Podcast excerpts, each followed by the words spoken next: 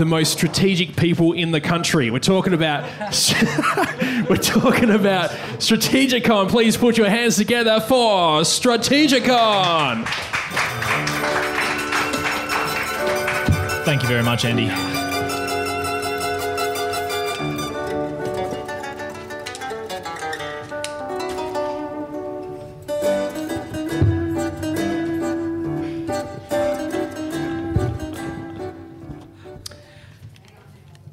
This is Strategicon coming to you from the Adelaide Podcast Festival. Hello to our live audience. Thank you for um, Ozcast Network to have us here at uh, the Elephant British Pub, and also a shout out to our sponsors uh, Omny Studio, Zoom, Young Henry's, Fresh 92.7, and good evening from me, Dr. John Bruni, and to David Olney and Tim Whiffen. Good evening, everyone. And yeah, good evening, John. Thank you. Thank you for having us. You. So, John, Strategicon is the podcast of Sage International Australia. Could you please tell us a little bit more about SIA? Yeah, sure.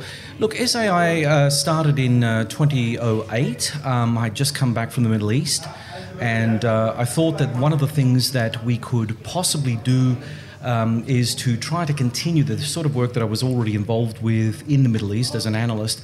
But what I wanted to do was um, bring something different to um, strategic analysis because, quite frankly, having studied what was going on in Canberra for a number of years, I started thinking that people were kind of like um, hamsters in the wheel. They were talking about the same thing constantly. Um, in Canberra, you have various agencies that are set up and designed to uh, give an account, a, a sort of a critical account of what government is doing. But the, the closer you listen to that critical account, the less critical it became.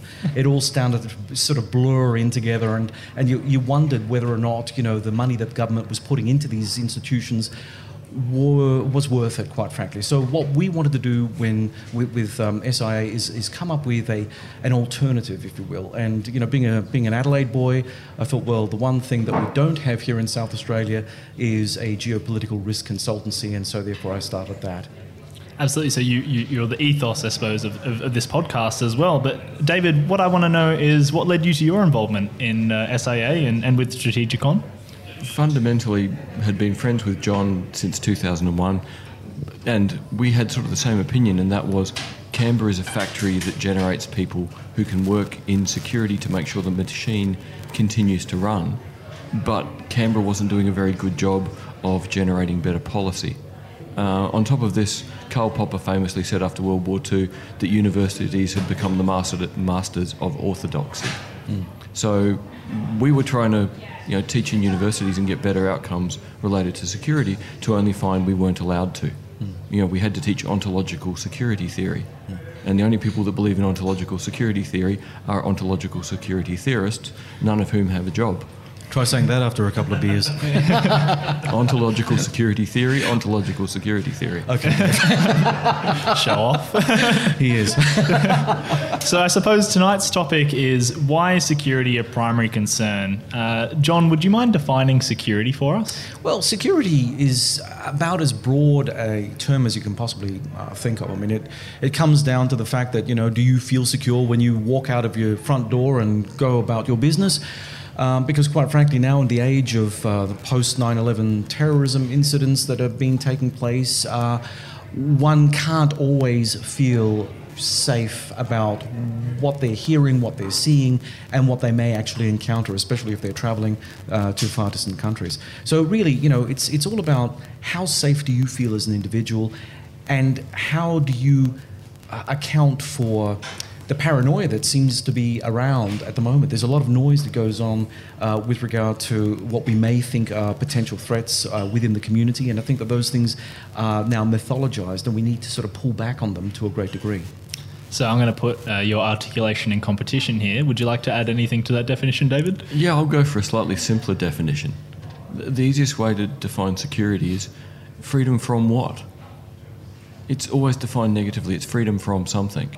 And the something can be very tangible, like you know, violence going about your normal day. So why do we have basic policing? But since 9/11, it's that freedom from terrorism. You're more likely to die from, you know, because of a bee sting than to be killed by a terrorist. So the problem with security, it's one of those things we desperately want, but we're terrible at analysing it. Our first response, you know, is almost always you know, out of our monkey brain. It's an unconscious thing of fear and uncertainty, rather than conscious, slow, careful analysis. So the best way to define security is freedom from, and then we're going to talk about it rationally rather than emotionally. No, and, and uh, just to pick up on that, of course, you know, when our political masters get the whiff of security, there's always opportunity in security as well to make themselves look a little bit more electable at the next election. And, you know, therein lies another problem, and that is the entire politicization of, of security, which I think affects every one of us in terms of how we go about our business and how we see our next door neighbours. So we end up in the you know the Copenhagen school argument that you can securitize anything if you're a powerful enough actor, and that's the problem. Is powerful enough actors securitize whatever suits their policy platform and their interests. So we end up securitizing things because of an ability to manipulate media and opinion, not because there was a genuine, tangible, rational risk. One of the other things too is that you know uh, media reportage leaves a lot to be desired in many instances. You know, I mean, it's not necessarily their fault entirely because they're obviously you know, having to account for the muddied interests and the various other interests that uh, keep commercial media going. But um, ultimately, you know, the whole if it bleeds, it leads kind of mentality does um, feed into the public paranoia of, you know, fr- from the most. Um, awful kind of thing that we see in the Middle East to, to something that's far less awful in the scale of things in a Western country. So what we end up doing is we end up turning on each other because the media mismanages the message to a great degree. Mm. I think uh, from listening to the both of you, what I definitely have picked up and why this matters is that more countries are in more tension than I think we are led to believe, and that it's a little unnerving. It's a little less safe than perhaps uh, we take for take for granted. Um, so, uh, well, gentlemen, I want to get uh, maybe some thoughts on some current issues, and maybe that'll illustrate just what I was talking about. Uh, so, recently, you know, ISIS has lost a bit of ground. Um, what do you think the consequences of that? Well, like, what are your thoughts uh, on, on on that topic? I suppose, David. Well, they're down to their last 400 metre by 400 metre village. There are 50 trucks sitting on the edge of it at the moment trying to negotiate how to get women and children out who are being kept by ISIS fighters as human shields. So it's quite incredible to have gone from ruling a huge chunk of Syria and Iraq with 8 million people down to maybe a thousand people under their control as human shields. And yet, having lost ground, they're now more dangerous than they've ever been because nothing we've done has blunted the ideology. Nothing has blunted the potential to recruit new 15 to 25 year olds. And the message has already changed in the propaganda that's being intercepted. People who would have gone to the caliphate are now being told to stay home in the West, plan, prepare, and when a good opportunity strikes, unleash havoc. And this is the very thing that we were talking about before. I mean, security affects every one of us, and these are the kind of things where we need to have a more nuanced understanding of what's going on because, yes, there are very real threats, and those threats need to be accounted for. But at the same time, we have to also make sure that we don't fall into the same kind of um, problems that we had in the past. For instance, you know, um, if we're looking at uh, the ethnic makeup of multicultural countries, for instance, we had uh, issues during World War One and World War Two against the Germans. Many Australians of German descent were quite loyal, and you know, their sons and daughters went off and fought the wars and did all that kind of thing. Um, but do we feel kind of similarly disposed toward the Muslim community amongst us because of what we see overseas? These are things that need to sort of be unpacked, I think, to a great degree. Well, the wonderful example at the moment where we have a, a 19 year old you know, English young woman in a Syrian refugee camp, just had her third child, and just had her British passport revoked. So the Brits have, at this moment, made her stateless. There's no indication Bangladesh want her back and yet her son is English. So the whole idea so how do we resolve any of this without you know calm, rational debate that gets beyond the 30 second story? So Yeah. you know the history of Strategicon is really us getting pissed off with the quality of journalism and going, you didn't do any historical context, you didn't do any economic context, you didn't set up the 500 years of cultural tension, and then us you know talking around in circles for 90 minutes, so people at least know why it's impossible to fix it without more resources and more interest. So, what about, let's move on to a different topic. What about the tensions between Beijing and Washington at the moment? That's certainly reasonably topical. I think most people kind of have an idea that there's that tension. Trump gets that focus. So, Yeah, look, you know, I mean, with regard to this tension, you, one has to wonder just how genuine it actually is. Uh, the Chinese own a lot of American debt. There is uh, there are interlinkages now between the People's Republic of China and the United States, which preclude the United States from setting up a Cold War situation as they could do with the USSR back during the Cold War. Now, you know, how do you set up a containment strategy with something the size of the PRC? The PRC with which you had created to begin with. And this is something that I've been uh, discussing uh, vigorously with some of my colleagues overseas, and that is, you know, it's all good and fine to sit down and criticize China. We made China. In 1978, when they opened China, guess who walked through the door? It was Western industry that walked through the door. They wanted to make profit. They created this, this nightmare. And it was an insidious way in which China has, you know, created this totalitarian monster that we're now saddled with you know, what they're doing with the Uyghur population, for instance, in East Turkestan is you know, quite awful. They're using it as an experimental test chamber for all these kind of 21st century surveillance technologies. And they're also doing it to the Tibetans and they're doing it to every other minority within that country.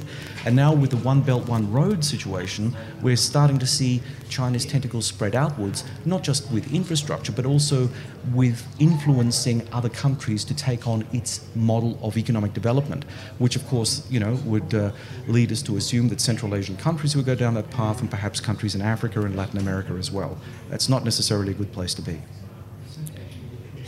And it's because the One Belt, One Road, I suppose these kinds of uh, infrastructures is what fundamentally changes it from the Japanese economic growth model, which it was effectively its predecessor. Mm. Um, it's not just going to collapse in the same way because it has much more no, reach. Pro- it's proper infrastructure tentacles. Yeah. And the other side of this that's very important is that Washington guaranteed global peace. Whether you like that peace or not doesn't matter. But global peace was guaranteed in the developed world from 1945 to basically 1991 by the Americans being willing to maintain it. They are losing that will.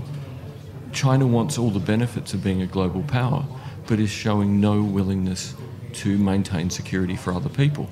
So if you want the lollipop, but you're not willing to protect the lollipop factory, this inevitably is going to end very badly. and it may not end in conventional war. But when America is withdrawing and China is unwilling to take on the rule or the role of a stable provider of security, uh, of stability, yeah, of course we're going to have problems. And the likelihood is, you know, there'll be bloodshed somewhere, and it will be messier than during the Cold War because it won't just be proxy wars because the Soviets and the US were smart enough to keep things at a proxy level. Now, it's terrible to dispose of the developing world as if they're disposable. That was the reality of 1945 to 1991. We don't have a situation like that now. Things are now for keeps, potentially between more major players at both a regional and superpower level. So certainly complicated. I'm sure that's something that you guys will touch on again, and we can uh, perhaps get into a little deeper. But last up, I do want to talk about the upcoming U.S. and North Korean summit uh, being also fairly well covered, um, reasonably big deal as well. So is the second one going to be a bigger deal than the than the first, or the, the, the second meeting? No. no, no. It's going to be a lot of show, a lot of hot air. Okay. Uh, the media is going to crawl all over it because it's a big news story. Because you know that President Trump is the human headline, and he manages to attract all the attention. He sucks. He sucks the oxygen out of every, every room he walks into. Mm. Now, you know, when the uh, w- when the summit takes place next Wednesday, uh, all eyes are going to be focused on Trump but you can almost be guaranteed that there will be nothing of substance that comes out of it because Kim Jong un is not an idiot. He's a very smart politician and he does know that the only thing that he has dangling over everyone in, in, in the East Asia area is their nuclear deterrent. He is not going to willingly give his only ace in the hole away cheaply. And you know, to just add to that, Beijing is not going to surrender its buffer against the West on the Korean Peninsula. So there was talk in the media this morning how is Kim Jong un going to get to the summit? Will he get on his presidential train and roll along for three days? Or will the CCP lend him a plane again, indicating that where he goes, he goes on the you know, explicit authorization of Beijing? So what you've highlighted then is that this summit is not independent to perhaps the trade war between the US and, and Beijing and China and China. Well, it may be more about that, in as much as mm. North Korea is a stalking horse for both sides to try and get outcomes that China and America can't agree on together independently without talking about North Korea. Mm. Well, we've only met, like kind of scratched the surface, I suppose, on these issues. I mean, what you've said is reasonably profound, and hopefully we can take something away from that. But obviously, we encourage everyone here to uh, delve a little deeper into the Strategicon podcast because there's plenty of in-depth conversations about Uyghurs and about you know the uh, the trade war and about the Korean situation, North Korean situation. So. Uh, there's lots, lots to discuss there, but I suppose for the moment that's going to be a goodbye from us. And thank you very much all for uh, having us here. Thanks very much, Tim. Thank you, everyone. Be alert, not alarmed.